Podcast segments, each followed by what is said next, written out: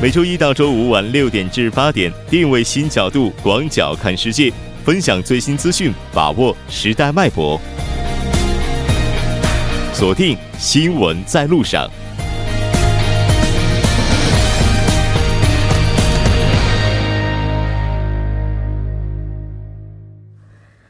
好的，欢迎回来，这里是正在为您直播的 TBS EFM 新闻在路上。那在第二部节目开始之前，先为您带来一则好消息。TBS EFM 为了响应2018年平昌冬奥会以及残奥会的举办。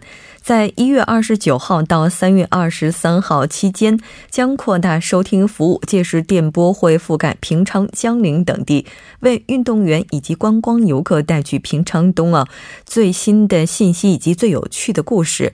如果您计划在这一期间前往平昌，请锁定调频一零点三。那稍后第二部节目当中将为您带来平昌特别节目《冬奥风采》。那接下来是广告时间，广告过后马上回来。好的，欢迎回来！平昌特别节目《冬奥风采》带您一同关注当天主要冬奥资讯，一起来了解现场的情况。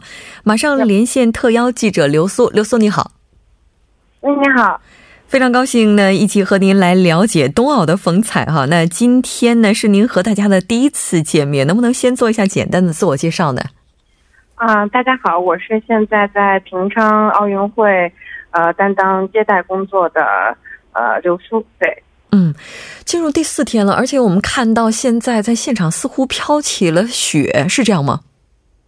啊，现在我其实是是正在江陵，然后呃，我们现在行驶上行驶在去那个江陵奥林匹克公园的路上。嗯，呃，现在我的这个位置是没有雪花，但平昌应该是因为平昌这最近这几天呀，一直都是雪花不断。嗯，是的。那进入第四天了，对于志愿者们来讲，这个工作应该是繁忙依旧吧？嗯，可以说非常繁忙，因为呃，现在可以说自己对自己的工作已经轻车熟路了。但是因为呃赛事日程非常紧张，所以每天的工作量也是非常的大。嗯嗯，工作时间应该也是非常长吧？因为我们知道有一些比赛项目可能除了白天之外，在晚上也是要进行的。对，这个工作时间确实是没有固定的。像昨天晚上。呃，我们是去了这个呃，就是呃，Phoenix Snow Park，然后呢，所以就是到了晚上十点四十结束的。但其实我昨天早上日日程从七点就开始了。哇，从早上七点一直忙到晚上将近十一点。对，真的要向现场的志愿者们致敬了。那今天 今天您要传达的现场信息是什么呢？哦，今天呢，其实我给大家带来一些可能现场不在现场的观众，呃，在电视机前收看的观众可能感受不到的一些事情，就是我觉得有一个小趣闻，呃，是像平常我们去一些参加一些赛事啊，大的那些比赛啊，或者是去像迪士尼乐园这样的地方去封闭的这样场所的时候，其实内部的那种呃食物和水啊这种东西都是非常的贵的。嗯。但是呢，这次在平昌，其实我是我个人是非常开心的，因为其实所有。呃，赛事场馆之内的那些呃食品，包括水，价格都是非常可以接受的。嗯，比如说平常水的话，一瓶是一千韩元。然后呢，可口可乐，因为可口可乐是官方的赞助商，所以呃，场内销售的这个所有的饮品全部都是可可口可乐公司的，包括雪碧啊什么的，这些是三千块。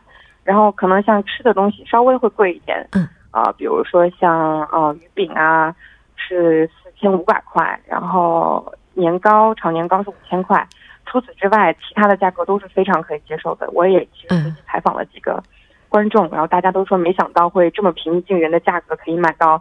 呃，填饱肚子的东西，我觉得这个算是一个小趣闻吧。嗯，是，可能您对这赞助商太满意了，然后在节目当中也给 这给这个赞助商做了个广告哈。那我们都知道，这届奥运会应该说不是这届奥运会，就奥运会本身对兴奋剂的检查是非常严格的。那今年的俄罗斯代表团也是因为这个事件就不能出赛了，以国家队的身份不能出赛了。那根据我们了解，今天也是在现场传来了和兴奋剂有关的报道。对对对对，确实是这样的。呃，就是俄罗斯选手嘛，现在他们都是以呃是来自俄罗斯的奥运会选手这样的身份来参加比赛的。但是到其实迄迄今为止，俄罗斯的选手他们表现的非常好，因为我有在去看了这个呃花样滑冰啊等等，俄罗斯选手表现的非常不错。但是很可惜，不能以国家队出征。然后呢，今天的消息是，呃，在一就是一位很年轻的二十一岁的日本选手，然后是成为了本次呃平昌奥运会当中第一个呃药检没有过关的一个选手。呃，但是呢，现在目前的确定的结果还没有出来，可能他们现在还在反反反复复的在在检查的过程中。然后呢，日本对他做出的回应就是说，呃，我们没有服用这样的相关的违禁药品，然后一定是检查，可能是检查的结果有些出错，所以现在是属于一个呃再次核对和检查的一个过程。嗯，那当然，出现兴奋剂事件的话，对于所有的运动员以及相关国家来讲，都是我们不希望看到的。但是，我觉得对于听众、观众或者是关注奥运会的人来讲呢，也应该要客观的去看待，因为所有的这些案件，它有可能是被动的，也有可能这个事件是在不知情的情况之下发生的，所以还是需要进一步的去调查了解。那。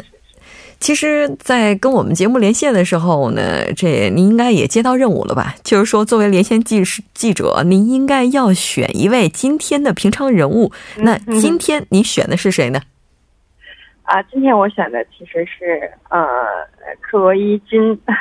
哦，对，其实我有听说耳闻，就是昨天可能我们之前连线也有聊聊到这位选手，嗯，但是今天我为什么要重新提呢？是因为他对于今天的奥运会来讲，确实是一个非常大的亮点，嗯，因为他在今天早上的这个嗯半管道呃单板滑雪，也就是说 U 型单板滑雪的这个项目中摘取了金牌，然后他也成为了这个冬季奥林匹克运动史上最年轻的一位拿到呃这个项目金牌的美国队选手。所以说是相当于是可有一金的一天吧，我们可以这么说。嗯，对。然后呢，另外在同样这一项比赛当中，我们中国的呃刘佳宇选手也是取得了银牌，非常的争气。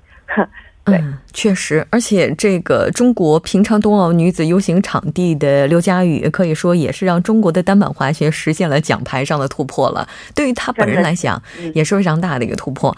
那刚才您提好提到这个克洛伊金哈，其实对于很多韩国朋友来讲呢，那这场比赛也是让他在父母的祖国一一举扬名的感觉哈。我们看到也有一些记者对他进行了采访，他也非常可爱的提到了非常喜欢韩国的 炒年糕，这应该就是选手他本身的一个魅力了。那那您在选择他的时候，这个理由是什么呢？对，其实其实有一个小小小事件发生了，就是昨天我在。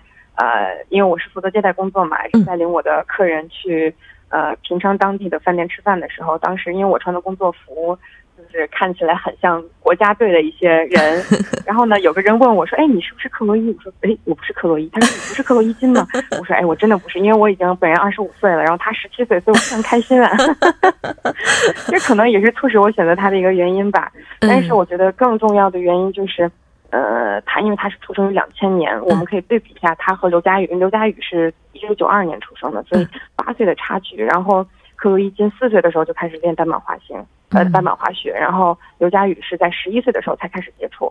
所以我们在想，可能我我我有一种感触，就是说这个天才可能再加 上很早的接触，然后真的会蹦出不一样的火花。但我们说刘佳宇这样的选手肯定也非常难能可贵，他这么多年的坚持，然后到今天终于拿到了一块自己。的奥运奖牌，我是觉得真的是要向这些选手致敬。尤其是我今天，我最近几天又去看这个自由滑雪，嗯，这个就是单板滑雪以及这个自由滑雪这个项目的时候啊，真的有很多选手受伤，所以他们在就是抗这些伤病的同时，还要想着为国家争光，真的是很了不起。确实是能够感觉到流苏已经完全被现场的这种氛围所感染了哈。那我们下次连线的时候，继续再和大家分享。没有问题，嗯，好，再见，嗯，再见，主持人。那稍后呢，我们将为大家带来平常特别节目《冬奥风采》呢，将会和作家金勇隐月一起来了解冬奥赛事。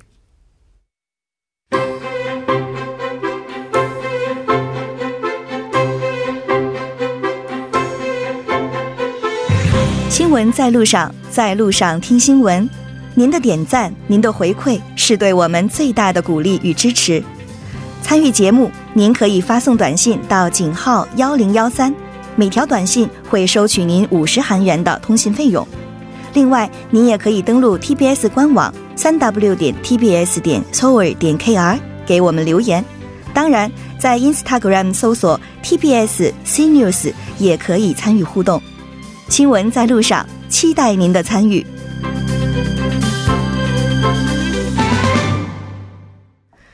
好了，欢迎回来，依然是平昌特别节目《冬奥风采》呢。接下来就要请上我们的两位小编了，金小编，我们的尹小编，两位好。好，主持人好。那昨天这个咱们已经是来了一期冬奥特别风采了哈，今天依然是和两位小编一起来了解目前的赛事情况。首先呢，来看一下今天影院为大家带来的第一场赛事。对，今天这个刚刚流苏已经可以说是做了一个预报了。我本来因为昨天我是介绍了韩国获得的第一枚金牌，那今天呢，我是想带来这个中国获得的第一枚奖牌啊。虽然这个颜色稍微有一点点差异，但是我觉得分量不减。对，分量是不减的，这个诚意是不减的。那卖了这么多关子，想必大家已经知道了，就是在今天这个举行的单板滑雪女子 U 型场地当中呢，中国队的单板滑雪这个队员刘佳宇呢，是以八十。九点七五分的摘得了银牌。那同样呢，这个呢也是啊中国队在这个单板滑雪项目上面的一个奖牌零的突破。刚才主播也提到过了，我在这边再重述一下。其实呢，无论是对于这个滑雪项目来说，还是对于中国代表团来说，都是一个值得高兴的这样的一件事情。对，没错。嗯，那其实对于他本人来讲的话，这绝对是汗水加这个天赋的一个结果了，因为他自己本人冲击这枚奖牌也是冲击了大概很长。长时间了哈，那除了刚才我们提到的刘佳宇之外，哈，像这个克洛伊金这位天才少女，在韩国的话，基本上冬奥板块上已经被刷屏了。嗯，对，这个我来补充一下哈。嗯，呃，他是受到了中国的关注的同时啊，还有就是韩国的媒体呢，对这次比赛和对这个选手也是进行了一个大大的一个一个报道哈。嗯，其实这个赛事之所以被韩国媒体关注呢，最重要的一个原因就是他这这个赛事的这个金牌得主，他得主就克洛伊金，刚才刘苏也介绍了哈。嗯，他的他是有一个是很特殊的一个身份，他是一个美籍的韩裔。嗯，而且你刚才也说他是零零后。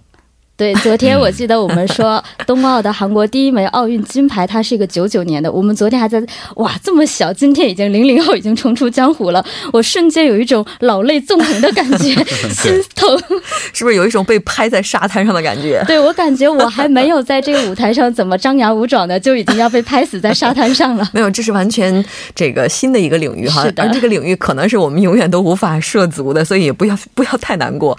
那其他的一些排名情况是怎么样？我们。一起看一下，对，我们来关注一下，刚刚金牌和银牌呢是被这个美国和中国的选手获得了，那铜牌呢也是被同样来自美国的戈尔德摘得，成绩是八十五点七五分。那么另外一位中国队的选手蔡雪桐呢是在前两轮呢是出现了不同的程度的失误，那么最终呢是凭借第三轮的这个七十六点五零分呢是排名了第五。嗯，是的，没错。那应该说哈，这场比赛是非常的精彩，但是我觉得，我觉得哈，看不懂冬奥的人一定会喜欢下一场比赛。哎，对，是这样的，下一场比赛就是我为大家准备的这一场，就是呃，花样滑冰。嗯嗯，这个比赛我真的是今天在家里啊，就反反复复的各个视频挨个点开了去看了一遍，太漂亮，真是太漂亮了。对，嗯，我们来具体的来看一下吧。对，这次的那个花样滑冰的冠军呢，首先介绍就是加拿大的这个选手哈，呃，他呢凭借着这个黄金阵容，就是出色的表现呢，夺得了这个金牌的同时呢，也是呃弥补了当当时在这个索契亚运会呃索契奥运会的时候这个亚军的这个遗憾哈。嗯，在这个平昌冬奥会的花样滑冰的团体赛上呢，是以七分优势呢力压了这个呃俄奥运选手，收获了这个冠军。这也是加拿大呢在本届冬奥会上收获的首枚金牌了。对，我觉得特别不容易啊，因为我看了这个俄罗斯他们的这个表演哈，整个非常的精彩哈，所以在这种情况之下还能够拿到金牌，这实力绝对是不容小觑的。但非常遗憾的是，中国队就这场比赛是无缘的。是，其实中国队在花样滑冰当中，就是说，比如说在个人赛上面还是有一点距离啊。就对于这个冲金来说，那么刚刚这个呃。金小编已经介绍了，他是这个是由加拿大这边获得了首枚金牌嘛？那中国的花滑呢是在这个男单的短节目当中，这个严寒呢是获得了第七。那么在双人滑短节目当中，这个于小雨和张浩呢是获得了第五。那么在十一日进行的第二个比赛日的冰舞短节目当中呢，中国的王诗玥和刘星宇呢是排名了第七。那么在女单的短节目当中呢，这个李湘宁呢同样也是获得了第七。那么我们可以看一下这个综合实力一比的话，就。没有一个单独拿出来能够进前三的，所以最后呢，只是排名第六呢，无缘接下来的比赛了。嗯，确实是，这个比赛我觉得特别漂亮的，就是沃尔图和这个莫沃尔他们两个人那场啊，真是太精彩了。嗯，对，而且我很喜欢那部电影，就是他歌曲的那个电影《红磨坊》的。对，嗯，《红磨坊》当时我觉得应该喜欢这个音乐剧啊，或者是电影的同那个朋友们都会肯定会看过哈。是的，特别是它里面优美的这个舞姿和这个背景音乐的搭配。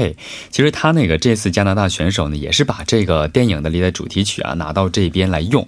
当这个音乐当时一响起的这个瞬间啊，我觉得肯定是打动了非常非常多老泪纵横了。这 也是暴露年龄的一个一个语气。哎，我还年轻。对对，但是我觉得像这个比赛的话，其实我当时在看的时候就觉得两人之前那种之间的那种默契啊，就完全的就浑然天成，每一个动作就每一个转身，我有的时候都在想哈，在那么几分钟的表演之内，如果要是出现一个失误，可能接下来这节奏就会完全被打破，但没有，就一气呵成的这种感觉。对，我觉得这真就是这个奥运比赛的这种一个吸引人的一个地方，它是需要整个就是整个选手的状态，还有就是当时场地各种环境的一些外界因素的，呃，都都具备的情况下，完全表现出个人的这个整个准备的这几年来啊，准备的这个整个结果呈现在观众眼前的时候，我觉得那个给人的感觉和震撼，我觉得那是让人们就是无法想象的。是的，没错，特别是像这种团体赛哈，如果想要拿一个高分的话，确实不容易，因为我们都知道哈，像跑这个接力赛的时候，如果要是中间稍微有那么一棒不那么给力的话，他可能整个分数就都下来了。对，但是不管怎么样，这场画画比赛的话，确实是精彩中的精彩哈。可能接下来的还有这个个人赛啊等等一些比赛还在后面等待着大家去欣赏。我觉得也可以期待一下其余的一些选手他们精彩的表现哈。嗯，包括韩国这个这个花滑小将擦春焕对吧？他的这个。他他是在这个团体赛当中有一个小的这个个人的这样一个小节目，我们了解到他也是拿出了个人的一个最高分，而且在整个比赛上哈也是零失误的一个表达。那不管怎么样，我觉得虽然说他这个分数并没有超过八十分，但是最后能交出这样一份答卷，对于韩国很多喜欢花滑的人来讲还是。给他们带来了很多的期待，是吧？我觉得咱们一说冬奥都有点停不下来了，是吧？咱们来稍事休息一下吧，了解一下这一时段的路况、交通以及天气信息。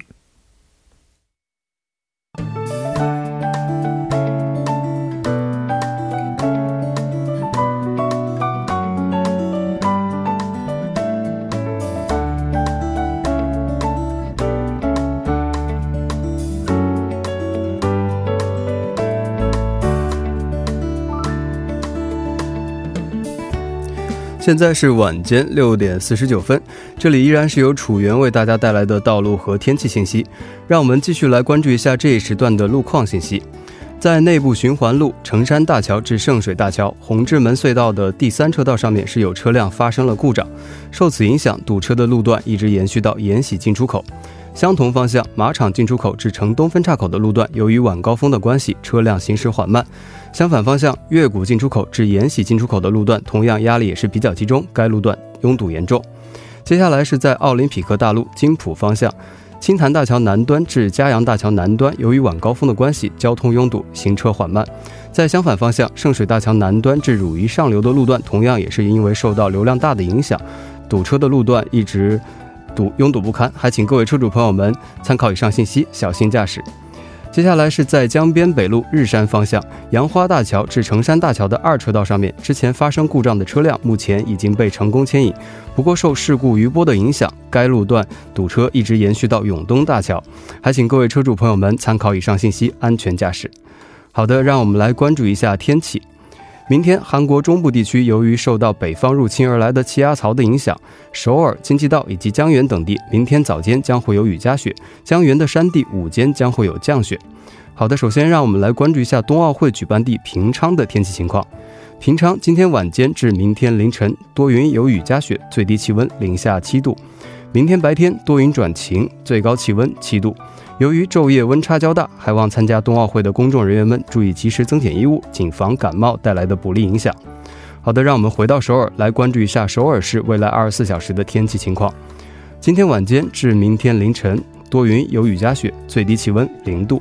明天白天多云转晴，最高气温八度。好的，以上就是这一时段的道路和天气信息，我们稍后再见。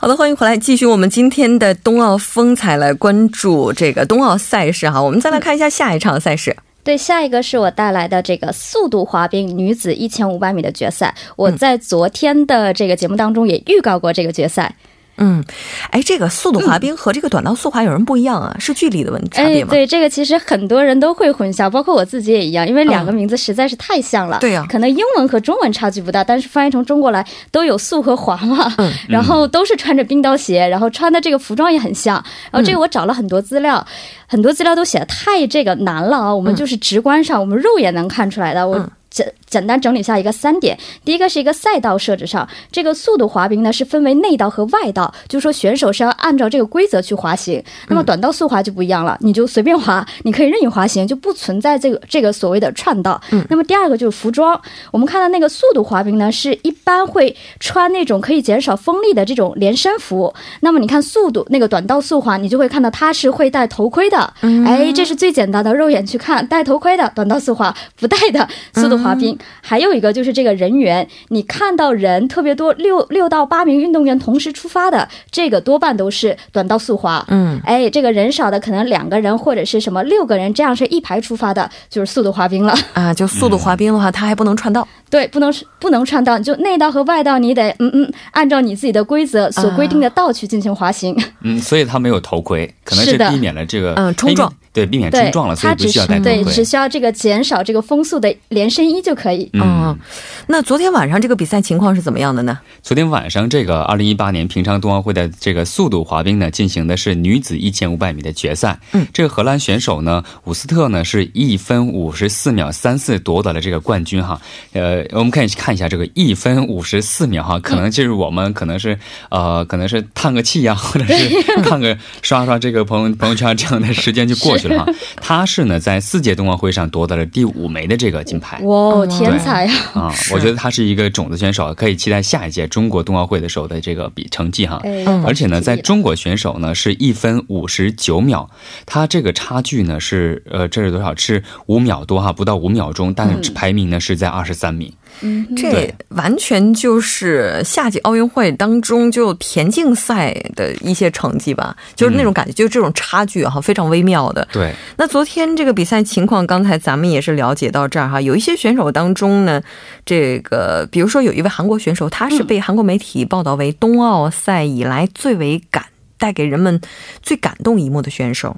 对，是这样的，因为他其实成绩呢也是以一分五十八秒七十五的这样的一个记录呢，只是拿到了第十四名。他的名字韩语名字是叫 No Sen Yong 啊，翻译过来可能是卢先英。我按照这个音译去进行啊。是为什么呢？是因为他能够登上这个奥运舞台的本身就不太容易，是因为他在昨天滑的同时，也是为了自己天上的弟弟在滑。嗯，哎，他的弟弟同样叫 No Jungyu 的，以前也是韩韩国短道速滑一个非常有名的这样的一个选手。可惜呢，是在一四年的一月，因为这个骨癌呢离开了人世，所以呢，这个韩国媒体是认为呢，他能够在这样的痛苦中啊不气馁，这样的精神呢，正好是奥林匹克所推崇的这样的一个精神。那么还有一点，别看他昨天没有拿到金牌，但是他昨天的比赛呢，是创造了韩国三大电视台之一的这个 S 打头电视台的这个冬奥赛事进行以来的收视率的最高值。可见韩国人其实不光是关注这个金牌，也会关注每一个选手。是的，没错，这可能就是冬奥的魅力哈。那今天晚上到明天，我们可以关注的赛事来简单了解一下吧。好，我先来介绍一下明天的赛事哈。有一个赛事呢，我在找找的时候发现这个确实是应该关注一点，是明天下午四点四十分的时候，是一个叫冰球女子 B 组小组赛。为什么关注这个呢？它是的参加队的是南北韩的联队，哇，南北韩联队和日本队的一个角逐，而且对手还是日本哈，所以我们可以 关注一下这个比赛。这个南北联队马上要出征了，估计现场的门票是买不到了。如果您要是在家里的话，请守在电视机前锁定频道。好的，非常感谢两位做客直播间，给我们带来这一期冬奥风采。下期再见。好，再见。好的，明天再见。那到这里，第二部节目就是这些了。稍后第三部以及第四部节目当中再见。